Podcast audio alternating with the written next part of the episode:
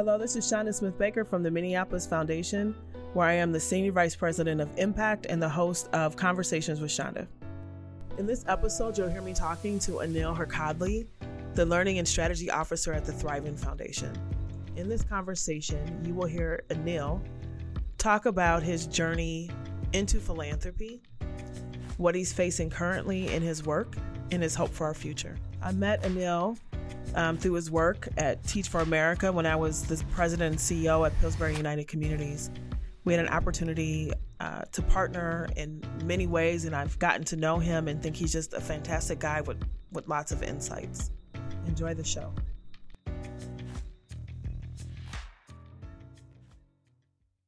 Good morning. Good morning. I'm super happy that you're here for this conversation today. And I would love it if you would introduce yourself to our guest. Sure. Uh, so, my name is Anil Hurkadli. Uh, my pronouns are he, him, and his. Um, and I'm currently serving as the Learning and Strategy Officer for the Thrivent Foundation, uh, which is a corporate foundation located here in the Twin Cities. Um, but the way that I would describe my life, my work, really is defined by what I would consider as my life's work, which is to um, help more and more people, as many people as I possibly can over the course of my life, develop the knowledge and the skills and the mindsets to be and do uh, the best work that they can. Uh, and I think I've done that in a million different ways, and we'll get the, into that over the course of the mm-hmm. time that we have together. But uh, I consider that now um, helping a corporate foundation um, learn how to be an anti racist, uh, organization that is um, developing uh, liberation within our our uh, community. Uh, I don't say it like that all the time. I'll say that to you. Sure. Um, but but uh, that's just a little bit about how I spend my time these days. Yeah, the work of anti-racism. I went there right in the first 20 seconds. You did. You did go there. so we'll have to dive deeper into that. Um, but I would be really interested in hearing uh, because I know that you came into philanthropy from being on the other side of the work. Yeah. Um, can you talk a bit about what you did before? Yeah. Um, like I said, I've worked in a lot of different sectors. I've worked in government. I've worked for the public school district here. Um, I've worked in the for-profit sector before, uh, but I came directly from nonprofit, and particularly I was fundraising. So I was working with a lot of funders. Um, and you know, we just recently had this conversation and this opportunity to listen to, to Edgar Villanueva um, talk about his book, Decolonizing Wealth, and uh, his um, metaphor of the master's house. Uh, there was a little bit of the feeling of, wow, I am entering into the other side, the, the side with the power, with the money, with the influence. Um, and it felt a little bit like, uh, you know, we were commoditizing something that I had uh, been in awe of for so long, and that's money. And, mm-hmm. and so my first reaction when I started in philanthropy was, we are throwing around dollar amounts like 50,000, mm-hmm. 100,000, like it's nothing. Uh, and so I think that was kind of the immediate uh, difficult transition that I made is is just kind of redefining my relationship with money um, because my parents didn't grow up with much. Um, we had a pretty middle class uh, uh I had a pretty middle class childhood, and so that was, I think, the most difficult transition. Um, but there were two things that I missed uh, immediately when I started in philanthropy. One is just having the the relationship um, directly with people who were in classrooms, in schools, uh, in community. Uh, just being able to see and be with them, uh, learn from them every single day, uh, and it felt like I was being subtly discouraged from doing that. Like that's not our work. Um, and that could have been just me in my own head. And then the other is just having a direct impact through my work. I didn't feel as though the, the ways in which I was spending my time were leading to a direct impact on lives. Now, of course, like I mentioned, that was all in my own head um, because I've certainly found the ways in which that I can I can build those relationships, um, that I can have that impact. Um, and the way that, that I tell my team to think about our work now is that it can't be done at a desk. Uh, that there's just no way to do philanthropy at a desk um, because of of our charge to be the conveners, the connectors, the facilitators of the best work that's going to move our community forward. So um, while I think I started that that transition in a place of like this, these are not my people. Um, this is just so different and so weird. Uh, and how am I ever going to feel like I'm making an impact? Um, I've learned to be able to to do that. And it's it, I did theater in high school, so I always say that you know there's no such thing as a small role, only small actors, uh, and that that kind of uh, applied to me in philanthropy too. That it was mm. it was mostly just me and my mindset that I was bringing to it. So there's a lot in there. So when I think about anti-racist racism work on the side of philanthropy, in my own transition into philanthropy, I think I felt many of the same ways that you just explained. Um, I also see how philanthropy can be both part of the solution and part of the problem. Mm-hmm. Do you think that you're more aware of where philanthropy can pivot or change, or you're more prepared for that anti racism work because of the experiences on the other side? Yes. Uh, for me, the beginning of anti-racist work and, and the beginning beginning of any anti-bias work is self-awareness it's curiosity it's empathy and so to have been working in multiple different sectors to have built relationships that i've brought with me to the philanthropic world uh, and leveraged as, as a member of the philanthropic community I feel like I'm well positioned to continue to to think with an empathetic lens, to always be curious, to understand another perspective. Um, and so, at a, at a, very basic level, if we were breaking down anti-racism work in practice, um, absolutely, having worked in multiple different sectors, not being kind of totally um, uh, boxed in by all of the the acronyms and the terms and the mm-hmm. mindsets that philanthropy has held for so long uh, has helped me, I think, has pushed me further in the work. In Edgar's book, Decolonizing Wealth, the slave and the slavery analogy really got to me in reading it. And I think part of it is how you grow up, especially for me, I assume, as an African American, and thinking about um, the analogy of folks that are asking for dollars being in the field and people that, you know, the few people of color that make it into philanthropy working in the house. And so there's um, a whole lot that goes into that in terms of um, how some people may describe as like selling out to the community. Um, have you felt that way in your transition? Did you have to wrestle that down at all? Did that come up when you read the book? It absolutely came up in reading the book the reason that I don't always feel like that, although I, I, there are times when I have, the times that I do feel like it is when I'm silent. Uh, when something happens, something is said, something is done, uh, an implication is made, and there's silence. And I have that choice to say something or to not say something. And if I don't say something, uh, and thankfully, there, there are less times where I don't say something than when I, I just raise my hand and say, hey, you know, I just want to point out that that seems like we're implying X. Uh, and I don't think we mean it that way, but we should be conscious that this is what we're saying. Um, uh, it reminds me so after uh, uh, Ferguson, there was an article by a brilliant, I can't remember who the person's name is, but a brilliant um, activist within the Asian American Pacific Islander community and she said that as AAPI folks in America, we have three choices uh, invisibility, complicity, or resistance. Mm. And so I've broken it down in, in those terms, in those moments, to say I have those choices and I can make one of those three choices right now.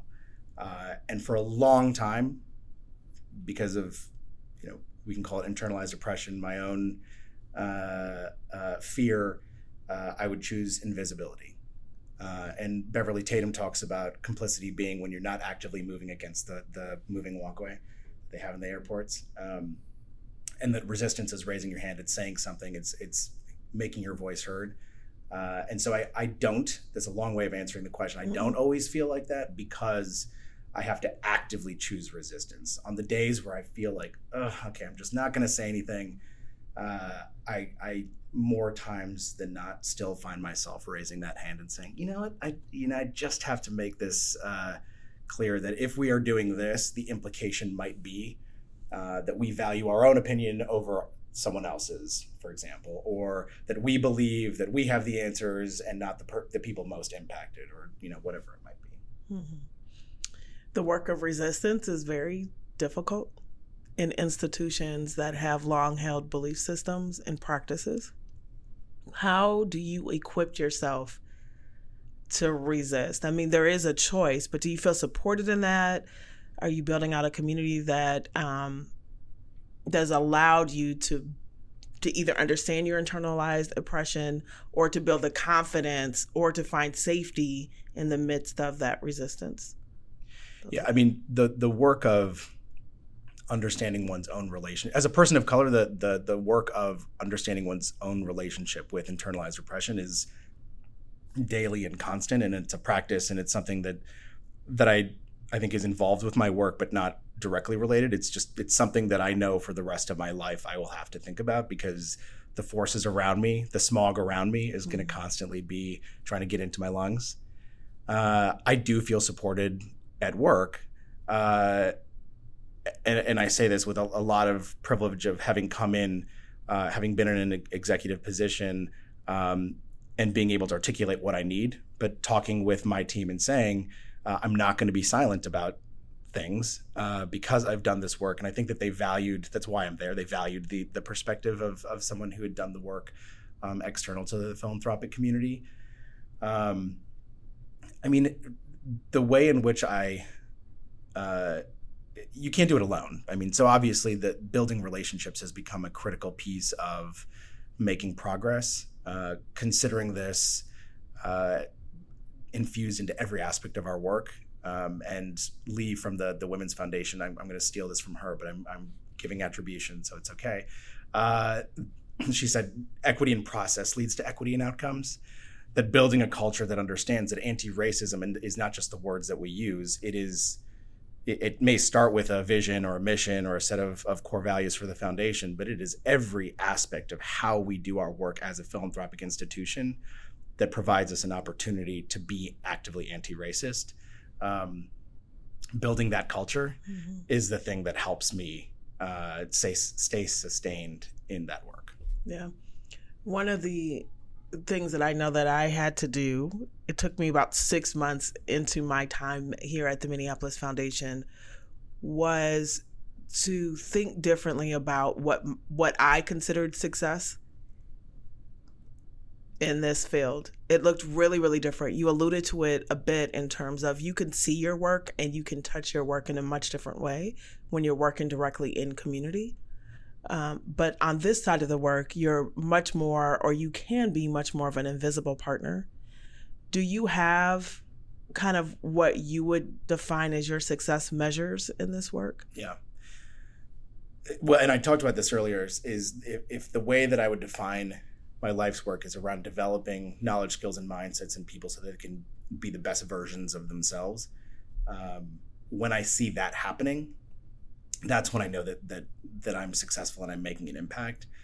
And and I'll be very upfront that the reason that I probably had so much trouble uh, with that question of, of what does impact look like in this work or how do I feel like mm-hmm. uh, I'm making an impact. I mean, the operative word is I. That I was being very motivated by like, what, how, how are people going to think I'm making an impact? And so once I let go of this idea that it has to be attributed directly to me, uh, and double down on what I would consider my life's work, then, you know, for example, last month, taking 10 of our community partners, um, which is how we refer to, to how other philanthropic institutions talk about their grantees, our, our community partners, taking them to see collective impact work in Philadelphia through the uh, Opportunity Youth Forum um, that Aspen Institute runs uh, and just watching them build relationships, hearing them um, reflect back on what they've learned, seeing them build relationships with other Minneapolis based organizations that they had heard about but never talked to, and then making plans to follow up. That's that's impact. And so, you know, especially because of my role in, in evaluation, I think about contribution versus attribution. Mm-hmm. And so I know that I, you know, 50 years from now, when the disparities that we have are are no longer. Uh, and it's a distant memory. My name will not necessarily be there uh, listed as, as one of the contributing uh, the attributing factors, but I will know that it is never a bad thing to support someone's learning. It is never a bad thing to help someone develop more social capital out in the community that they can leverage to, to do better work. those things are always contributing to the greater good. And so that's how I've started to think about um, impact uh, in terms of my role. So you said in 50 years when we look back and the disparities are gone, do you you see a time in Minneapolis where we are not dealing with racial disparities? Uh, so yes, because my hope is that we develop the skills to be able to manage complexity so that when the human tendency to uh, otherize someone, when the human tendency to feel fear surfaces, we know how to manage that. We know how not to institutionalize it. Uh, and so we were we are always going to be managing complexity because our, our community is getting increasingly complex uh, and diverse and these are all amazing things but but in 50 years my hope is that we understand how to make that an asset and not to let it div- divide us mm-hmm. uh, and let let it uh, create the disparities or or reinforce the disparities that we've been experiencing. So so I don't think that that complexity, diversity, uh, I don't think these are things to be solved. Um, I think there are things to navigate, to leverage, uh, to manage, um, and so I would hope that from a policy perspective, from an institutional perspective, from a social emotional perspective, we're at a place where we can actually navigate that. Um, and and therefore we would have no disparities. And when something would pop up, we'd say, "Oh, we know how to we know how to handle that." Mm-hmm. I'm thinking through my my reaction to that was like, "Wow, in 50 years, huh? Like that's that's sooner than what I may have envisioned it." Or maybe I haven't envisioned when I think disparities will no longer be. I do think that we have a long way to go for people to just recognize how they're acting into creating the disparities that exist now, both from an institution or systemic or even an individual place. Um, you know, Robin DiAngelo's work with white fragility, we're still at a place where cross cultural conversations are tough. Mm-hmm. much less recognizing how you're contributing from an institutional perspective. Do you think that there's enough people in in in our sector that are working on the hard the hard individual work? And I can see the smile. And the and, and, the institutional work? I mean you know because we're shying away from it. And so that really demands a different level of accountability and responsibility. Yeah so I have two thoughts and of course by the time I get to the second one I'll probably forget it um, so I do believe that we have that capacity. There are a lot of young, brilliant, uh, philanthropic activists in this sector, uh, and in the best way possible. And and they are coming up, and they will be taking on leadership positions with increasing speed uh, and depth and breadth over the next ten years. Um, because the demographics of our community are changing, and so I do think that younger people who um, have grown up seeing the aftermath of 9-11 who uh, witnessed the events in ferguson or in minneapolis uh, or in falcon heights firsthand um, it's just in their dna i mean they, they will show up to work uh, knowing that the implications of success in a philanthropic institution uh, are not just 10 people went through a program uh, which is great. And every the, the the wind beneath that work is going to be anti-racism. Um, and so that benefits uh, all of us. Mm-hmm. i mean i also think about um, you know just as as a, a, sector there's some research that that shows now everyone uh, of the younger generations millennials and younger um, for the most part is is looking for a company, an organization, uh, a place to work that is interested in social good. So I just I don't think it's just about philanthropy. I mean, I think generationally, um, you are seeing people who are showing up to Best Buy and Target and Thrivent and saying, "I expect that I, I know walking into these doors on my first day of work that this is a place that is promoting the good of the community, that is a good corporate citizen, uh, and that is very different.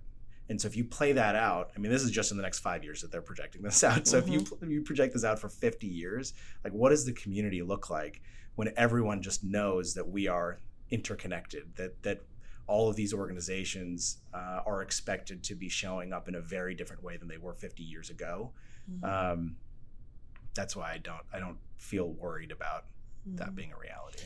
Yeah, I, I think the word activist is very interesting in there, and that activists um, are coming in and they're you know pushing against, they're responding to what's happening uh, typically in real time, where some of our work in philanthropy, a lot of our work is the long game and saying we're going to make these investments and hopefully over time these things change. And uh, when I was the CEO at Pillsbury United Communities, our younger staff, the activists, were saying, you know, why are we banking here? Or why aren't we doing this? And why aren't we doing that? And in my head, I'm like, I want to do this, but this is what we actually get you know dollars to support. And i think that there is going to be an increased tension between being responsive and having um, long the long game goals of saying we're going to make these investments so that it changes over time in slow ways. Um, do you find that tension in the work now or do you think that that will grow um, as younger people and, and particularly activists get, come into the, uh, the field of philanthropy?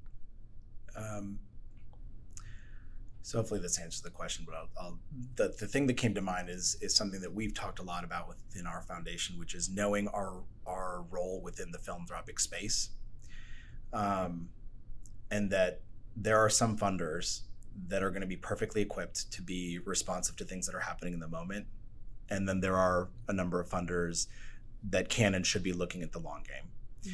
Mm-hmm. Um, and that each of us should be responsible for understanding what are the things that that help us show up. Because there are going to be young funders who would consider themselves activists uh, that are going to want to say i want to be responsive to things that are happening right now. Um, and that's great. And then we should find the ways in which um, they can get into those roles. Uh, and then there are going to be folks who just see that 100 years from now this is what the community is going to look like and i want to contribute to that I know I'm going to be dead by the time that happens, but just that's that's my form of act. I mean, like activism has been, I think, distilled into this nebulous concept of like this is what it is. It's someone who shows up to a protest. It shows up to, but we have that concept in every sector. I mean, we have activist investors. Like, mm-hmm. I mean, mm-hmm. uh, and so we we can have activists who are are playing the generational long term game. Um, but this is the this is the second thing that I told you I would forget because I did forget. Mm-hmm. Um, is that we as a, as a sector can come together and reshape the definitions of commonly understood ideas and concepts and terms uh, because we we have money uh, and people listen to to folks with I mean in the broader world people listen to folks with money and this is why mm-hmm. we have activist investors um, and so what would it look like if we said as a sector if if you know the the not just the presidents, but the vice presidents, the directors of talent, the directors of operations came together and said, uh, we're all doing our own thing within our own own corners, whether it's disaster philanthropy after hurricanes or it's um, you know environmental justice, uh, and we're all uh, fighting institutional racism. Mm-hmm. It, ending institutional racism is is one of our priorities. That would fundamentally shift how we think about that. That it wouldn't just be about uh, ending institutional racism is some sort of nebulous someday maybe it's going to happen but it's within the context of uh, disaster philanthropy after a hurricane. Hmm. because it exists. Uh, if you if you understand and I, have done a lot of research on on disaster philanthropy those those disparities are reinforced by the way that we do very rapid response philanthropy. And it exists in environmental justice and in K 12 and, and, higher education. So, what would it, how would we shift the perception that ending uh, institutional racism is just a long term play um, if it was applied to every aspect of philanthropic work, both short term and long term? Hmm. When, um, so the money and power So we're sitting in the midst of, um, you know, you said it well that people listen when money is involved and we have an opportunity and a platform. We also are at a time in our country where we're getting ready to see the greatest transfer of wealth ever. And uh, you work for Thrivent Financial. Like, how are you guys talking about um, that transfer of wealth or how to break into new markets, how to think about engagement um, differently from a broader perspective? And is philanthropy brought into that conversation? Um, yes, uh, it's happening across the enterprise. I think it's more in the context of philanthropically, it's more in the context of donor advised funds. And I know that the the In Faith Foundation, under the leadership of Chris Anderson, has been doing some incredible work thinking about um, what does it look like to engage the next generation of of folks um, who are going to be inheriting a lot of this wealth. Um, and anecdotally, I've seen uh, friends at family foundations uh, thinking about what it looks like. Because again, to what I was saying earlier around the next gener- next two generations, because we have generation um, the millennials and Generation Z to some extent coming up in, into that space. Uh, their expectations about how that money is used as a tool for for good uh, is very different uh, and and I think that's tied to technology and culture. Um, and so, yeah, I, I, I, think Thrivent is is definitely thinking about it um, on the donor advice side, and I think that family foundations I've seen doing some really interesting work to ensure that um, families, as that wealth spreads too, because as you get generationally, I mean, if you look at the Cargills and the MacMillans, it's like there's like a thousand people. Like I mean, it's like a mm-hmm. lot of people, uh, and and so just being able to be mindful of of how culture is changing expectations. Uh, yes. So last week we spent time uh, discussing decolonizing wealth, and I'm I'm very curious on if there were observations you made within those conversations or takeaways um, that you have that you might be willing to share with us. Yeah. Um, the first thing that struck me, and I'd read the book the weekend before, is how relieved I felt that we were having the conversation. Uh, because as I was reading the book, and, and you and I had, had a chance to touch base before all the events, but while I was reading the book, I was struck by how familiar a lot of it felt. And Edgar uh, and I have very different identities along multiple dimensions and it still felt so familiar uh, in ways that I had never articulated uh, to my colleagues, both internally and, and externally to, to the foundation. Um, and so it felt like it gave me the agency to start a, a new conversation. And I didn't feel as responsible for having to have that conversation because it was written in text in an easily accessible book form for other people to read. So it felt like, gosh, all of the things that I've been many of the things that I've been thinking and feeling are now in a book for for people to read, and I don't have to carry the burden of expressing that. Um, so it felt like the book was allowing uh, many more people into a conversation that was being had on on in the hallways. I think that's how mm-hmm. Edgar uh, described mm-hmm. it. Um, in the hallways, or you know, at the bar after the meeting. yeah, something uh, both, both. yeah, both. Um, so that was one thing is is it that sense of relief that like wow okay this is now out in the open. We can have this kind of open conversation about uh, the experience of some folks in in philanthropy. Um, i was also struck at one of the events um, where we had the opportunity to hear directly from people who are on uh, the fundraising side. Uh, just the pain involved with dealing with philanthropy. I mean just the it, it, and and I don't think I would have articulated that as someone who did fundraising, but just the the demoralizing nature of of the work that it can feel like, gosh, like what am I going to sacrifice today to be able to get the dollars to do the work? Uh, and it shouldn't feel like that. It just yeah. should not feel like that. Um, and I think uh, the other part, if if you're talking about the the woman at the mm-hmm. church, was what I felt was the pain of being working in a community that you're from. So, working with young people from your own community, understanding what they need, understanding that success comes in many forms, but that philanthropy is dictating the way and the definition of success. And so, if I recall, her example really was that there were kids from her community that families had faced deportation. There were families coming home from being locked up, children being locked up. And here we are measuring their proficiency rates on tests with words that aren't neutral, that don't mm-hmm. translate, and that um, through that limited point of view of impact, we're making big financial decisions that are moving dollars away from the families that most need it. Yeah, that's right. Uh, I mean, and that that I think was another aha was that we can decolonize the language that we use, and words like quality, rigor, uh, inclusion can all be weaponized uh, and usually the person on the receiving end of that weapon is the person who doesn't have the money, the power, the influence. Uh, and those are the people who are either most impacted or closest to the work that we say that we care about. And so the work to decolonize anti racist work can be as detailed as I'm sorry, what do you mean by rigorous? Uh, what do you mean by high quality?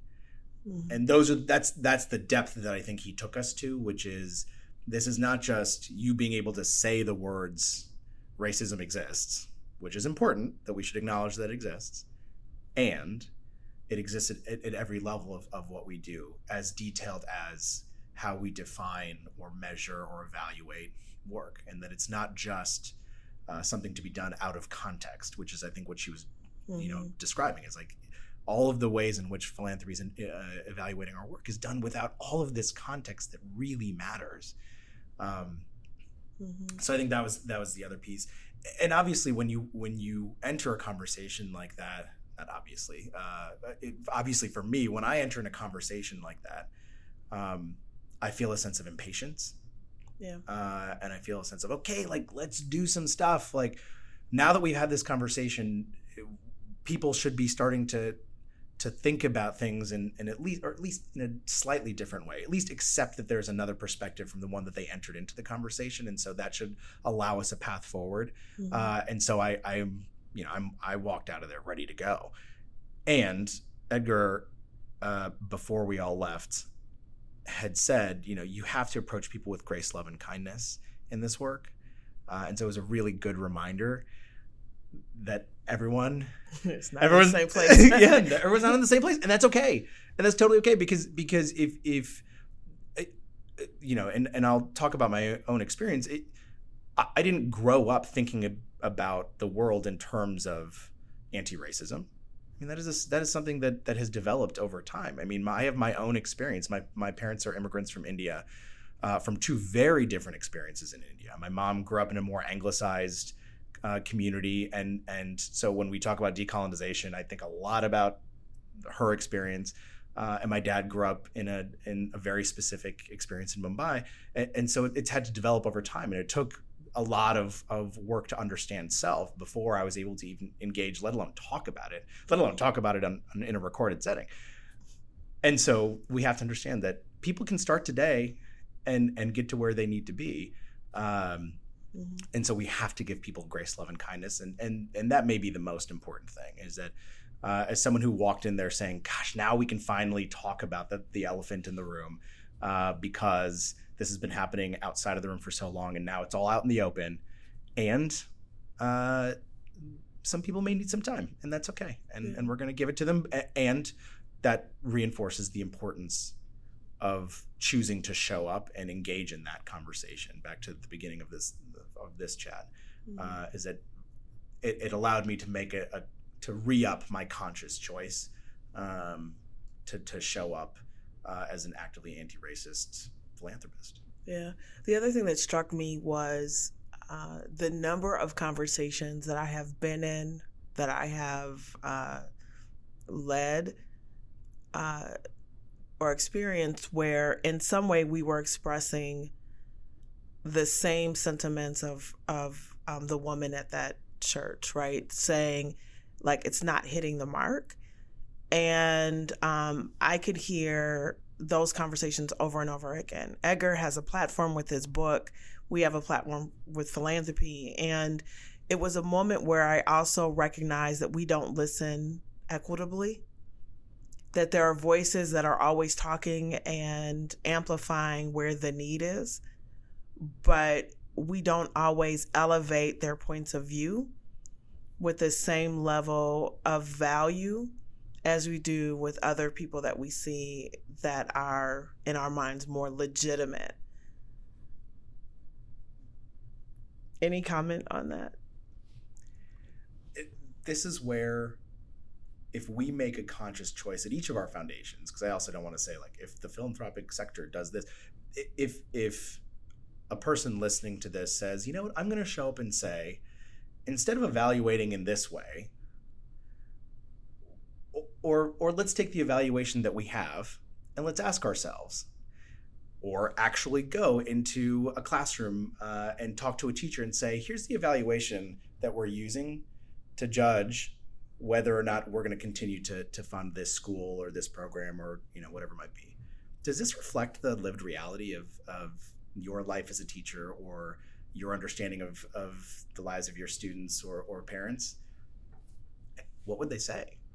I mean, that's the bar that we could set is we could say, and, and this is, I've been thinking a lot about this over the last couple of months as we've been refining our own approach to evaluation is, you know, once we have a story to tell about the partnerships that we have, how do we actually get it in the hands and how do we actually build a relationship with someone who can give us the feedback of no this has nothing to do with my lived reality because it should. If, if this is the evaluation that we're going to use to take to our trustees to share with other funders to make decisions about dollars it has to reflect reality and and we at our desks uh, we with our business cards that have fancy titles and the word foundation behind it uh, we're not fully equipped to be able to to make that distinction. And so, what would it look like to be able to actually um, have the bar be?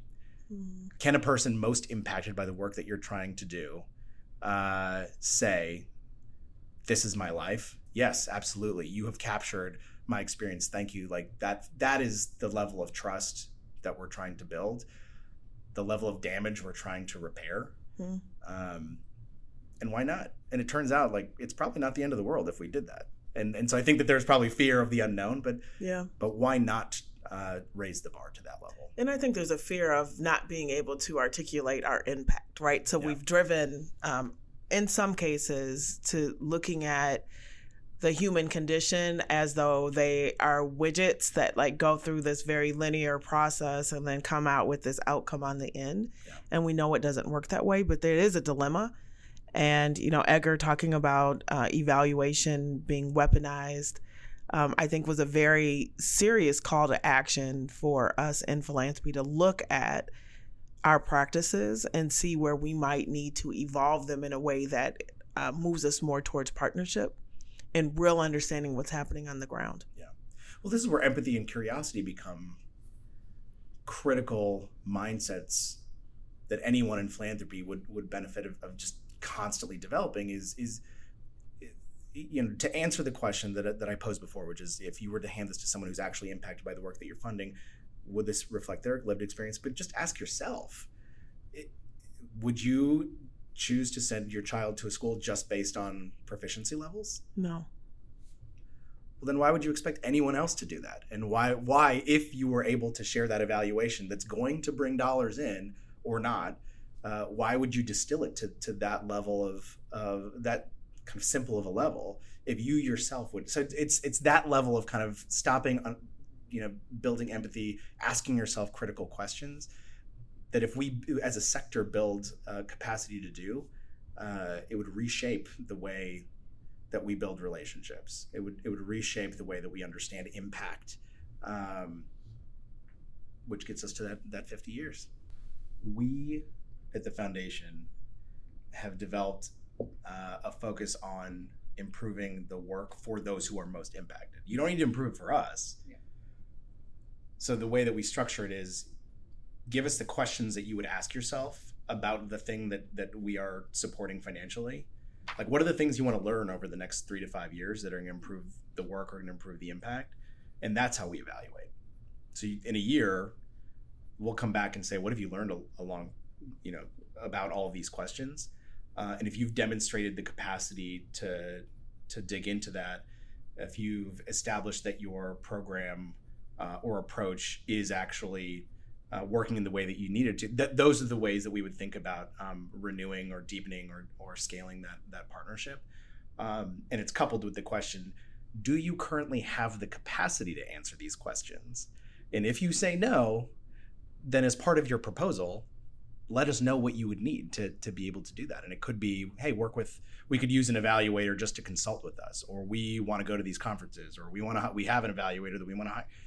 Great, but we can't ask for that level of of evaluation and learning if we're not willing to support it. Like that's that feels so unfair, and so I feel lucky that we've been able to create like a, a whole uh, process around that but again, when we talk about equity and process leads to equity and outcomes, if if if funding this work is about improving the work, which then impacts lives, uh, then it shouldn't just be about what we want to measure. It should be about what they want to measure. Mm-hmm. And just by virtue of the depth of these questions that we've gotten, we're going to be smart, smarter and more discerning funders. Yeah, I, I do think philanthropy, in a in a sense, my my observation is is that it's it's it should be um, and, and in some cases is way more of a learning culture, right? That that it really, for me, I guess I enter this in saying I, I don't know enough. In order for me to really be able to make a difference, I have to be able to look at this with new eyes and to examine this differently, to ask the right questions, to um, be able to support people where they where they where they are demand something different from me. And so i have found uh, that i've had to change my own practices in the work have you had to do that at all and you know can you share with us what your practices of learning or what you had to shift as you've come into uh, philanthropy yeah so I'm a big fan of the Whitman Institute out of Oakland, and they have a framework called trust based philanthropy. And they're a relatively small funder, similar to us.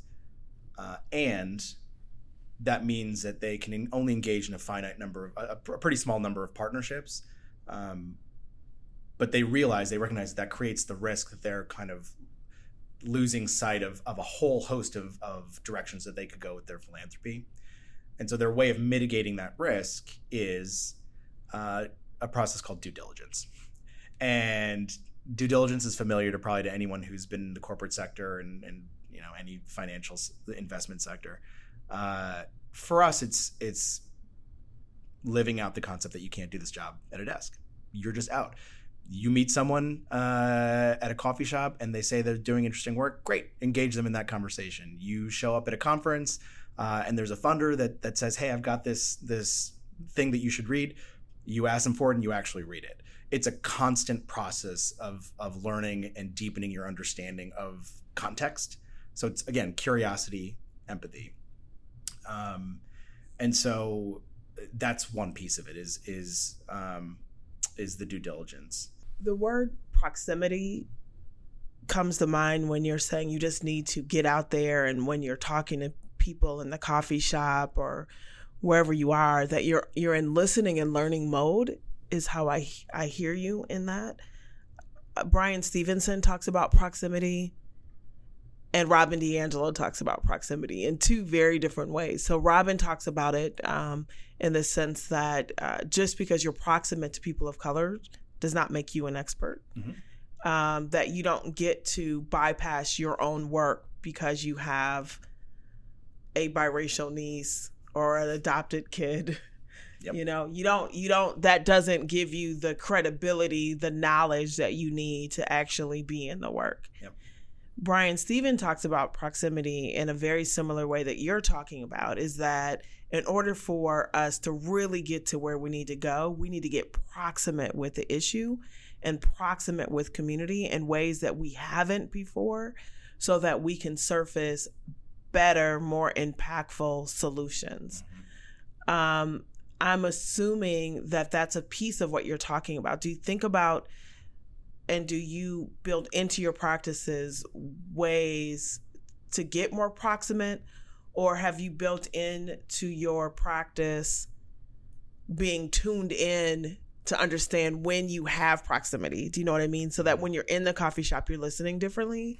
Or do you build it in so that you're actually going out and being intentional about getting proximate? Yeah. I mean, I consider I'm one of those people that considers my work my life, and that'll just that'll happen at every job that I'm in for the rest of my life, uh, and that's okay. That's just the way they live. So I do bring a uh, that ear to almost any conversation, even if I'm talking to a friend and they say, "Oh, I'm reading this book," and blah blah blah. I'm like, "Wow, that might be helpful for this thing that I've been thinking about. Can you send that to me?" Uh, and it can be completely unrelated to, you know, on paid paper related to my job. mm-hmm. Um, I think an important question for us to ask as funders, and this relates to something that you were saying before, is um, when do we know enough to act? Uh, and I think for in many conversations I've been in, uh, funders can always want to seek that. No, I, I just need to, a little bit more information. I need a little bit more information so I'm comfortable making this decision. Uh, and that's that's a place where our team has stopped and paused and said do we actually need to know more information? Or is this conversation we had with someone who is proximate to the work where they're saying trust me on this one. I've lived in this community. Uh, i have learned in this community. I have built a life in this community. And this is the thing that i think uh, is going to move folks in my neighborhood towards you know uh, a post-secondary degree that that is enough. Mm-hmm. that sometimes when someone uh, says to you just trust me that, that that can be enough. That it doesn't have to be written in a report. Uh, the president of a corporation doesn't have to say it. Uh, that that that understanding in, at a critical level what is the the what is enough information to make a decision is is actually a lot less than I think funders have used in the past. Mhm. And I think that's another area where we've weaponized language where it's like, mm, I just think that we need to, to know a little bit more before we make this decision. Yep. Yep. Uh, and and what I've been grateful for is that that within my team we've been able to push that because again, I mean we we've all come with our experiences and so we've we've fallen into that trap where of course it's always helpful to know more, but when the stakes are work doesn't happen that is critical to providing opportunity uh, or catalyzing on the assets of a community uh, or capitalizing on the assets of a community, then then then we know enough. Then then Yeah. we can get that money out the door. Um, and I think another question is is do I know enough to have an opinion? yeah, and that's fair. And yeah. that um and if I don't, who does? Right? Yeah. Like whatever the question that triggers that you may not be the person or you may require more work to get to Yeah. your conclusion, I think is a is a very helpful practice. well, and and being able to say I know enough, and I've got some homework to do. So we Yeah. know enough to make this decision, but my homework. It's, it's mutual responsibility. How do we build mutual responsibility as funders? Yeah. Uh, because oftentimes it's you need to tell me all of the things I want to know before I make a decision, uh, and that costs a lot for the party that's seeking hmm financial support. Yeah. Uh, and so so sometimes it's okay to to bring balance to that. Um, I will often say that um, in my work at Pillsbury United Communities, I am convinced that some of my best ideas went to the trash cans, Yeah. right? Like, you know, um, of of in philanthropy, right? Because it didn't fit in a way um, that perhaps they were used to because of my proximity to community. You know, North Market is a is a prime example of that. Um, a grocery store now on the north side of Minneapolis, um, the second um, full service grocery store that um, I was fairly convinced if I would have written a proposal to get that open, it would have never been open. And so the level of risk taking, you almost had to, I had to kind of go out there on a limb um, to find to find my proof points and validators in order to break into kind of philanthropic dollars to get that store open. And so that's a definite lens. Like, how do I make sure that the best ideas aren't going to my trash bin? Yeah. You know, uh, figuratively. Yeah. yeah. Well, and and as funders, there are questions that we can be asking to tease that. I mean, one is, is you have to build trust and you have to build a relationship. And, and the reason that we have the process that we have to build partnerships at the Thrivent Foundation uh, is because rather than a long 10 page application, uh, we do face to face conversations. And usually it's one or two, maybe three before we actually get to a partnership. Is because you're not only learning about the work in a deeper level, you can ask follow up questions in the moment, but you're building a relationship. You're looking someone in the eyes and saying, Talk to me about your life, your world, your work. And we're able to do the same. They're able to ask us questions. Uh, is because you can't get to that level of talk to me about the thing that you know is going to be impactful for your neighbors and your community, but other funders are are a little squeamish about. I mean, that takes trust, but it it surfaces so much information yeah. and has actually let and and, and again setting expectations uh, that you know we as a foundation are probably not going to just fund anything, but that's important information to hear because in, in the way that I, I frame it up for our team is if our mission is to change the odds, and the odds kind of at a basic level are if you can tell me uh, the zip code you were born in, how much education your parents had, and how much they they made while you were a child, I could probably tell you how much you're going to make over the course of your life. Those are the odds. How, how do we change those odds fundamentally? Um, if that's our charge, then we have to ask questions like, what are the things that you know are going to be transformational uh, in terms of opportunity um, that other funders are are maybe hesitating about?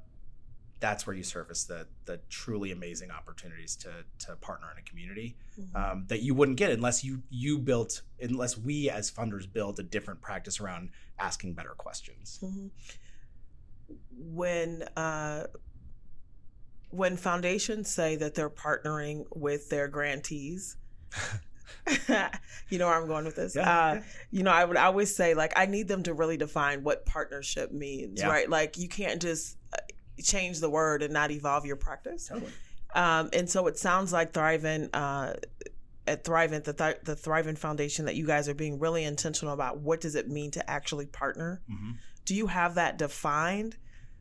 Yeah. So what's interesting is that uh, at a practical level, I could tell you the ways in which we've partnered, and and um, broadly speaking, we talk a lot about the multiple forms of capital that we have uh, uh, within the foundation, which is you know financial and social and intellectual, um, relational, uh, um, and so I can tell you how that's actually played out. Last week we had a, a, conversation. We were doing reflective practice around our first year of evaluation and learning, uh, and stepping back and talking about all the things that we've we've learned over the last year, and how we define authentic uh, relationships was not commonly understood. So that's actually something we're going to be doing over the summer. Um, not in a prescriptive way, mm-hmm. um, but we don't want to use the words if we don't know what we mean by it. Uh, and we learned that pretty early in our process is that there were a bunch of terms we were throwing around, uh, including partnership, um, that we each had a, a, slightly different definition for. Um, so, in order for us to show up in a more authentic way, we want to have a commonly understood way of talking about rela- of authentic relationships. And so, part of that process um, is asking our partners what it means to them to have an authentic relationship with a funder. Um, but at a practical level, it's some of the stuff that I've described. It's it's obviously the financial piece. Um, it's engaging and investing in in the learning and professional development, in the leadership of of organizations, uh, and so that can be you know, having folks uh, attend a, a, training on uh, fundraising at Georgetown, which we did uh, a couple weeks ago, can be going to the Aspen Institute um, convening. So I mean, it, it it looks a whole bunch of different ways, but it starts with with understanding from their perspective, what do they want a relationship to or partnership to look like? Because again, we want to disrupt the paradigm that partnership has to be defined by us, uh, and we don't want to prescribe to them like and like descend on them with a hundred corporate volunteers and you know we can do that if they want uh, but like we don't want to say as a partner you now need to find something to do for these 100 volunteers which is a thing that happens because thing. i have sat in conference rooms with where everyone in the room around that table was like why are we here uh, but it was a volunteer opportunity for yeah so um, I've had more than one bathroom bathrooms painted multiple times in community centers. Yeah, um, totally. Yeah. Because because the, the importance and what it means when you're running a community organization to have a company decide that they want to spend time with you is recognition. Um, and I think sometimes what we put them through is is not understood. Yeah. I mean, it takes a lot of staff time to plan something like that. Um, and so, and, and, so at a practical level, I also think um, partnership looks like not uh, creating additional work in in the form we were just talking about, but also through our, our, partnership process, we have the conversations. We we I think this is true because of my experience that three or four hours of, of conversations over the course of a couple of months is still less to come to a decision about a partnership is still far less time than the staff time it would take to fill out a 10 page application and and you know, create all the answers and all that. By the time we get to that stage, we literally say, eh, you know, if we if we're accepting a partnership proposal, put on paper the things that we've discussed uh, in whatever format makes sense to you, uh, and if it has the name of another foundation, if you've presented this to someone else, just send us that. That's fine. Um, so so again, equity in process mm-hmm. leads to equity in outcomes. Is that that it's not just about the volunteer opportunities, the the check that you write. It's not just about sending folks to a conference. It can partnership can also look like how am I respecting and valuing the time and capacity of, of the organizations through our application process. Sure. So the application process, and then you've got the reporting process. Yeah. And um, you know, how are you involving how they share where their successes are? Um, and do you have room for them to say what hasn't worked? Yeah. I mean, that is something that. So the, the short answer is I, I hope so. Uh, we don't know yet because we just launched our, our new strategy two years ago. And so we haven't gotten to that point of the final reporting. Um, our bet is that building a strong relationship throughout the course of a partnership will lead to that. Uh, and and we were talking about this a little bit earlier, but the the entire format for our reporting involves questions that are developed by the organization. And so, if that organization, you know, one year, two years, we only do multi years now, multi year um, partnerships, uh, two years, three years down the line, um, they're answering the questions that they defined. And so they're able to share, you know, did we understand or how do we understand whether or not more young people are matriculating, persisting, and completing uh, their associate's degree as a part of this. Like, we're hoping that having them define how what success looks like is another way of building the trust where they can say, "Ooh, you know, we missed the boat on this one," and and uh, we have a couple of ideas around how we might be able to to adjust course. That that's a really exciting conversation as, as a funder to say, great, like let's talk about what that might look like for the next two, three, two or three years. Mm-hmm. Um, yeah. Who? What foundations or um, organizations are you following, um, either locally or nationally? The Whitman Institute out of Oakland is definitely uh, an organization that I, I deeply, deeply respect. Um, and one thing that I didn't say, uh, and one reason why I respect them, is that they are sunsetting in a couple of years they were endowed with the express purpose of like, we got the money, let's spend down and be done with it.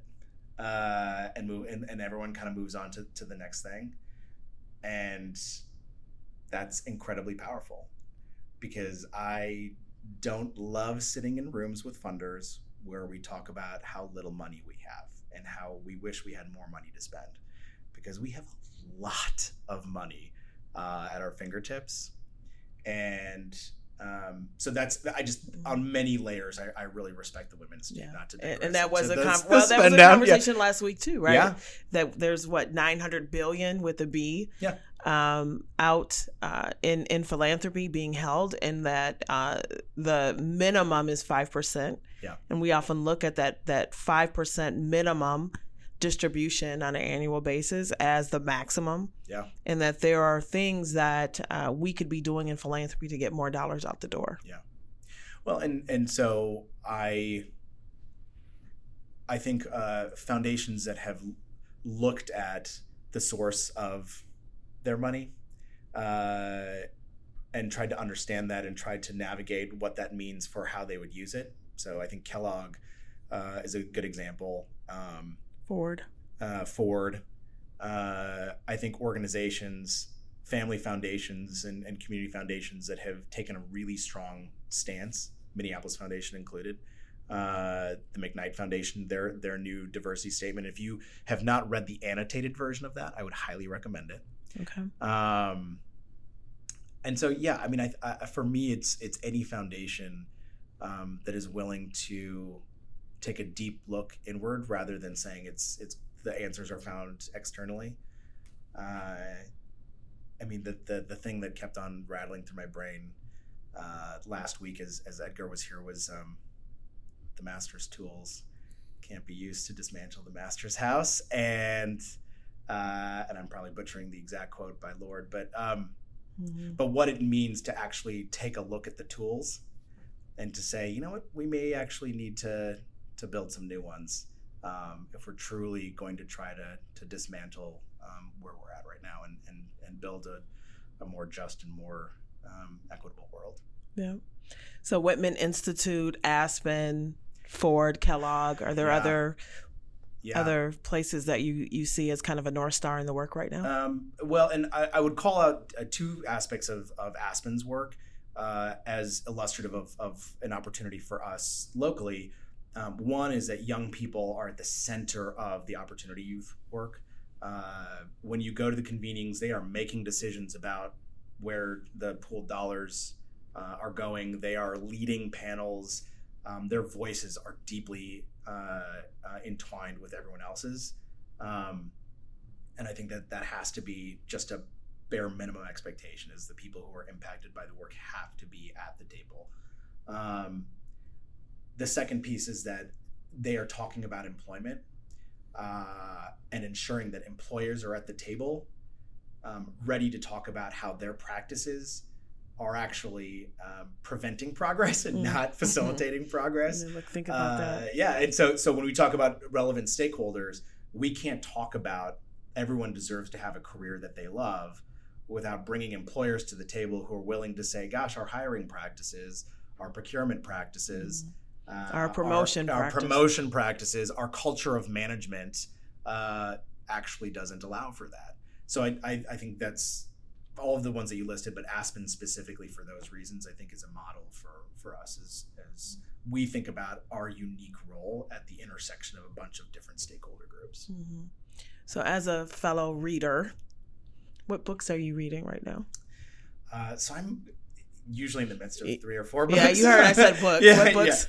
um, so I just finished a book, uh, and I wrote down the full title. It's called Tailspin: The People and Forces Behind America's 50-Year Fall and Those Fighting to Reverse It. ah, That's the key part. And those fighting to reverse it. It's not just a everything is falling apart uh, by Stephen Brill. And so it it traces the roots of a lot of uh, issue areas that that we would consider entrenched: money in politics, uh, the administrative logjam of government, and goes back 50 years to say how did these things start? And it's very surprising to understand how money in politics, for example, um, started because it started like truth in advertising for a Mm. pharmacy in New York or something. Uh, and so being able to understand the roots of these issues allows for us to see the path out of it. And so he's he's also careful to say here's some things that we should be thinking about if we truly want to build that path to not just achieving equity but maintaining it because the work to achieve it is going to be one thing, but maintaining it ad infinitum is going to be a whole other thing. And so we need to to understand the past. To, and I'm very much a proponent of we must understand the past to to understand the path forward.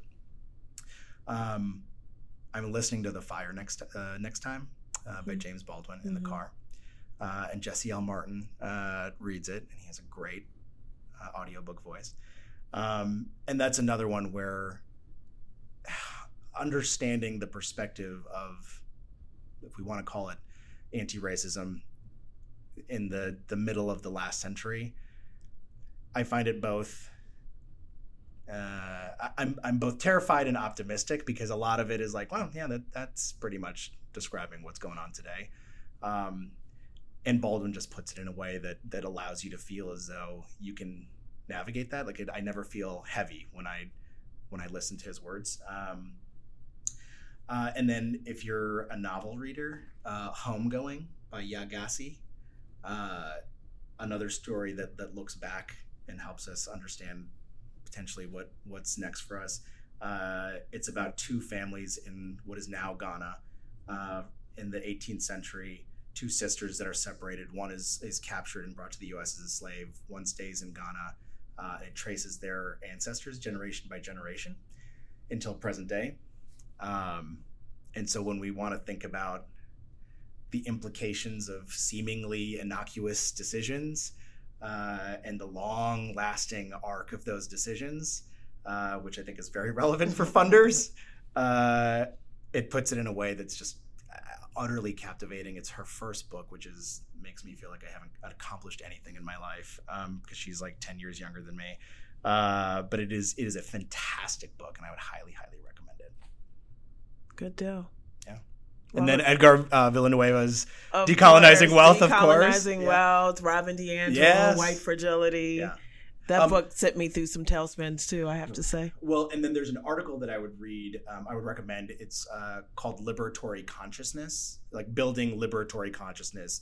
It's by Barbara Love, uh, and she and, and if we think about anti-racism as as kind of this broad idea, it can feel overwhelming. But she breaks it down into awareness, analysis, acting, and allyship. So it just she breaks down this idea of like and, and it's related to to decolonizing the mind and and uh, fighting against internalized oppression. But I love the idea of a liberatory consciousness, mm-hmm. uh, and so how do you develop those mindsets is really the focus of, mm-hmm. of the article. So it's it's pretty short. So this uh, triggered for me um, Tim Wise's article. Nice is the enemy of justice.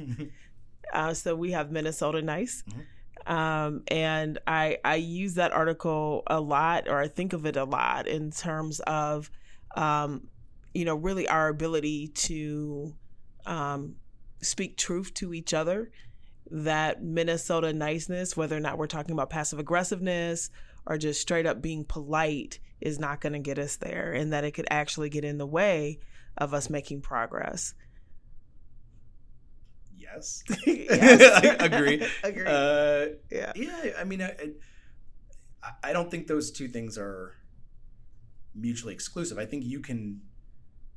I think that's why it prevents people from from using the words "I'm actively anti-racist" because they feel as though somehow that means that they have to be mean or you know whatever. It's no. I mean, anti-racism comes from a place of love.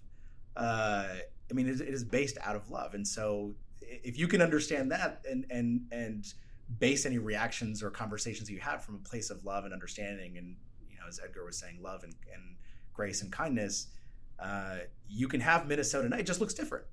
Okay. Minnesota Nice in the 21st century can just look a little different. That's okay. Right? I like it. I like it. Thank you so much for spending uh, time with me yeah. today. Thank you for having me. I, I yeah. appreciate it. Yeah, it was a really great conversation. Please check out the Minneapolis Foundation website to find more episodes of this podcast information on upcoming events, and for my book recommendations. Thank you to Weber Shandwick for their partnership and support in making this podcast come alive.